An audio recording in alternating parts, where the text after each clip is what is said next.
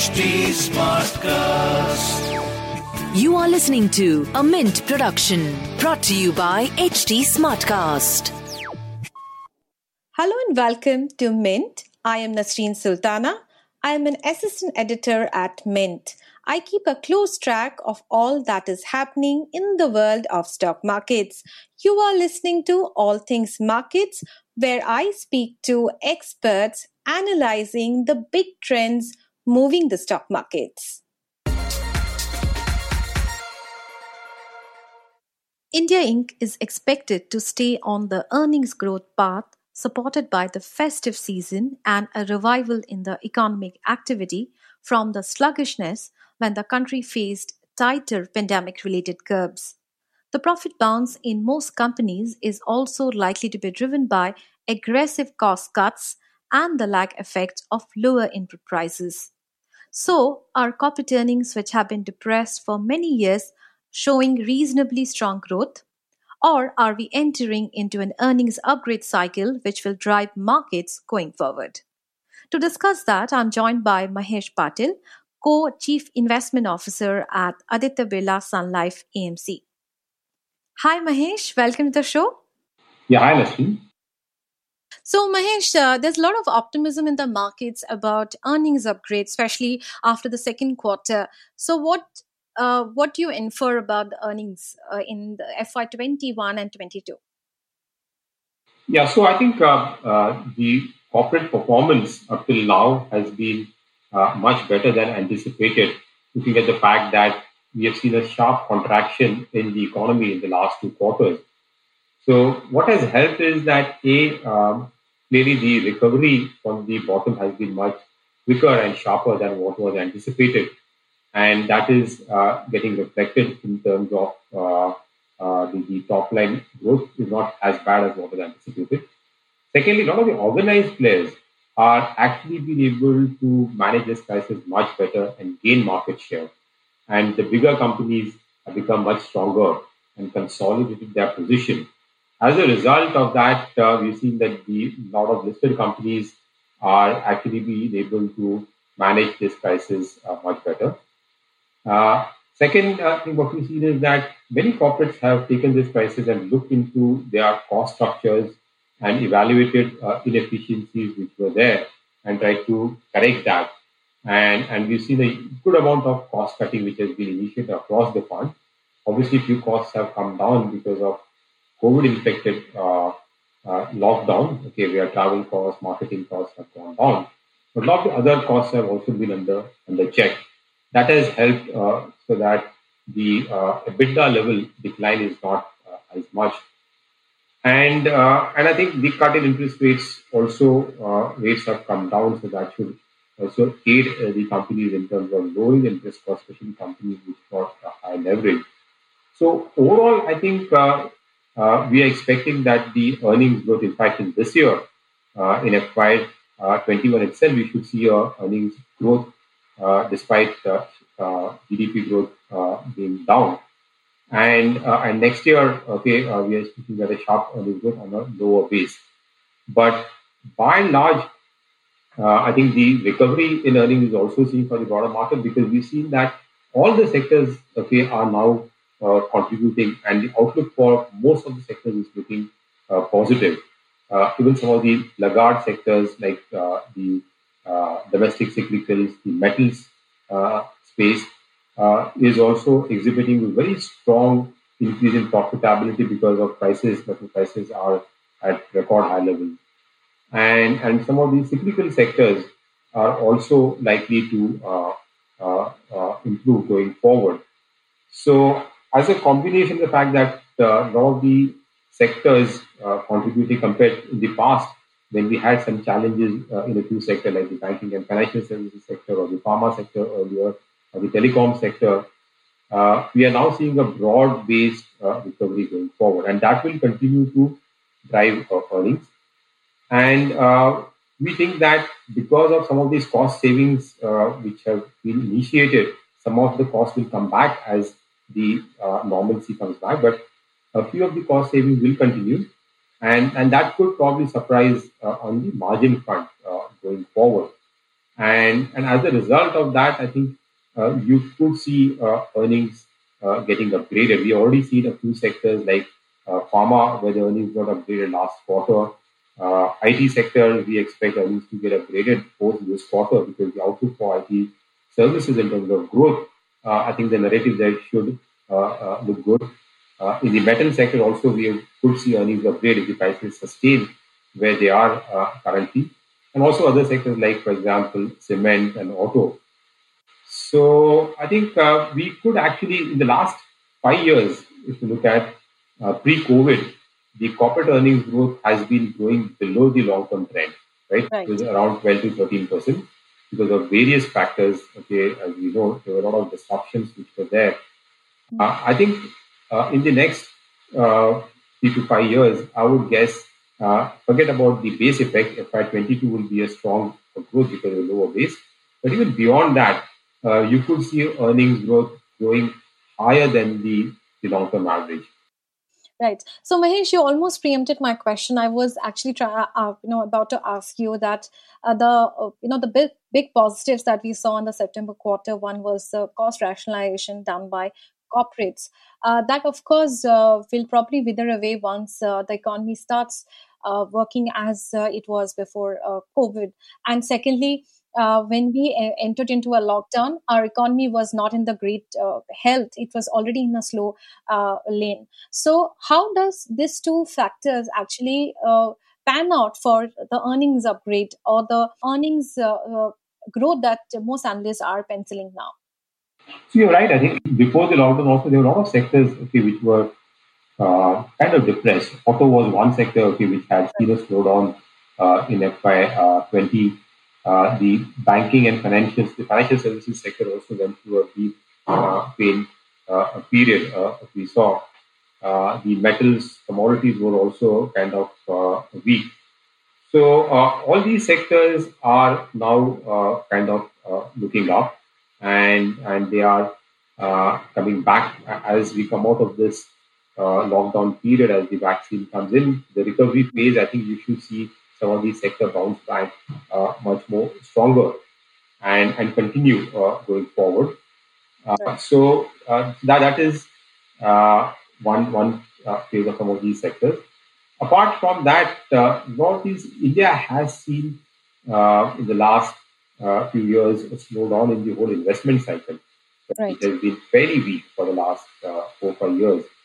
I think uh, there is some hope uh, coming up, uh, and also because of the government efforts to drive okay uh, manufacturing in the country. We've seen the reforms on the the PLI scheme, the production linked incentive scheme, which is announced for ten sectors. Currently, mm. it is rolled out for sectors like uh, the uh, mobiles, medical equipment. It will be extended to auto, textiles, and other sectors. That should spur up investments right. Uh, but uh, another uh, another concern that earnings i mean the most companies had was the consumer demand uh, which was not growing uh, before covid. Of course it got further hit after the lockdown and uh, we saw a bit of improvement in september quarter and most of it was so-called pent-up demand because in the last previous three three months there was no buying. Do you see that demand would stay intact or probably improve from here on? Uh, because a there is no festive season anymore. There are no discounts given. There are in fact price hikes for a lot of consumer focused companies. Uh, and adding to that is a high input cost for uh, many companies which have uh, which rely on input on metals as a raw material. So going into that environment do you see uh, demand improving, uh, especially about the urban demand, which has actually been on a slide. Yeah, so you're right. I think uh, there's been some kind of uh, pent up demand, which is reflecting in the last uh, couple of quarters numbers. So there could be some slowdown on that front. So we're not like expecting uh, uh, a very, very strong growth uh, on the consumption side. I think it will come back to normalcy. I think to come back to the earlier level, it will take, still take some more time. But clearly, I think uh, there is no denying the fact that uh, a lot of businesses are now coming back uh, to normal. And, uh, and I think the concerns about huge job loss losses which were there, I think that's kind of easing off. The liquidity situation has also been fairly good in the system. So availability of credit, okay, which was supposed to be very tight uh, around uh, uh, three, four, man, uh, three, four months back. Okay, that is now easing out. A lot of banks or NBFCs now are well capitalized and they are eager to lend. So I think that will help to drive uh, consumption. In India, retail credit uh, is still uh, penetration level is still fairly low, and uh, and I think with lower interest rates, right, uh, uh, interest rates have come down significantly in the last six months. that will enable consumers to actually spend more all right. Uh, as you mentioned about the investment cycle, the capex, of course, had taken a backseat during COVID and lockdown. And uh, private capex, uh, there was almost nil private capex in the last six to nine months. Uh, government spending was very, very little. Uh, but at the same time, uh, in Indian markets have been, of course, you know, probably predicting the future, have been rallying. GDP forecast that we saw, the government is probably uh, estimating negative seven percent for the entire fiscal. Now, in this scenario where there where there's a low growth and the markets are actually uh, rising and probably probably discounting all of this, so where do you see the markets going forward, uh, and what would be the triggers for markets? The markets are slightly go running ahead of fundamentals, as we know, right. because of the liquidity and the huge wall of money which is coming in mainly from the foreign investors. And right. that's been a global phenomenon because of easy liquidity, low interest rates, money is moving through the markets and discounting it to the future slightly ahead of time. But having said that, even from here, I think we think we are, I think the market and the economy is in the cusp of a new cycle. Uh, uh, I think over the next uh, four to five years, we expect the India GDP growth to probably has a potential with the kind of reforms what the government has done over the last five years, I think it's a time to really reap the benefits of that. And the environment with good liquidity, low interest rates, I think uh, we can actually, GDP growth can uh, uh, go back to the growth levels of around 6 to 7% or even slightly better is what we think in the next uh, five years. Forget about next year because of low base. And that will, uh, I think, uh, continue to drive, I think, profitability and growth for, uh, for corporate India. And uh, and I think in, in, an environment where liquidity will continue, I think we also expect strong flows for FIs, what we saw last year, to continue this year, because there is a big trend towards money moving back into emerging markets on the back of weak US dollar, and the outlook for emerging market growth is also looking better. So the market valuations will remain fairly uh, elevated levels. And we think that if you look at the fact that growth over the next three years, okay, what we could see in corporate India and valuations where there are, there's still reasonable returns, I think, to be made in equities even from these levels. I mean, we, we're expecting around 10 to 12% kind of a return okay, for the Nifty over the next three year time frame. Okay. Uh, do you expect uh, the foreign liquidity to continue uh, in uh, Indian markets? Because in last year, we know that mostly it is led by the global central bank's monetary policy stance. Uh, and in 2020, uh, India was the only emerging markets which had a positive inflow of foreign money, and it definitely shows that the high valuations that Indian markets are at that at this time will is not bothering the FIs so much. But um, do you think uh, that FIs may lose interest or confidence in Indian markets? And if that is so, will the markets uh, go for a slide because we don't have DIS support at the moment? I think the outlook, at least as we get into this calendar year, it looks like a see, uh, the bigger trend is, I think, expectation is that emerging markets should see a significant uh, inflows in the coming years, which is not the case in the last uh, few years right? And India, despite that, got uh, large $20 billion of inflow in the last calendar year. Hmm. This year, the emerging markets, I think, could see uh, large inflows. And, and emerging, a lot of global funds are underinvesting in the emerging markets compared to the historical levels. So if, you, if they even come back to that uh, long-term average levels what they hold, that would be a significant, almost like $350 billion of inflow into emerging markets over the next two years and India will get roughly around 10% share of that. So that's a sizable money which could uh, come into the uh, uh, Indian markets from uh, foreign investors. And and I think India is one of the large economies, okay, which offers a good long-term growth potential. You know, domestic flows also, which are negative till now, I don't think that trend will continue for long because as the confidence goes up, as we see the economy recovery, and people see around that, I think uh, domestic money should also start to come in.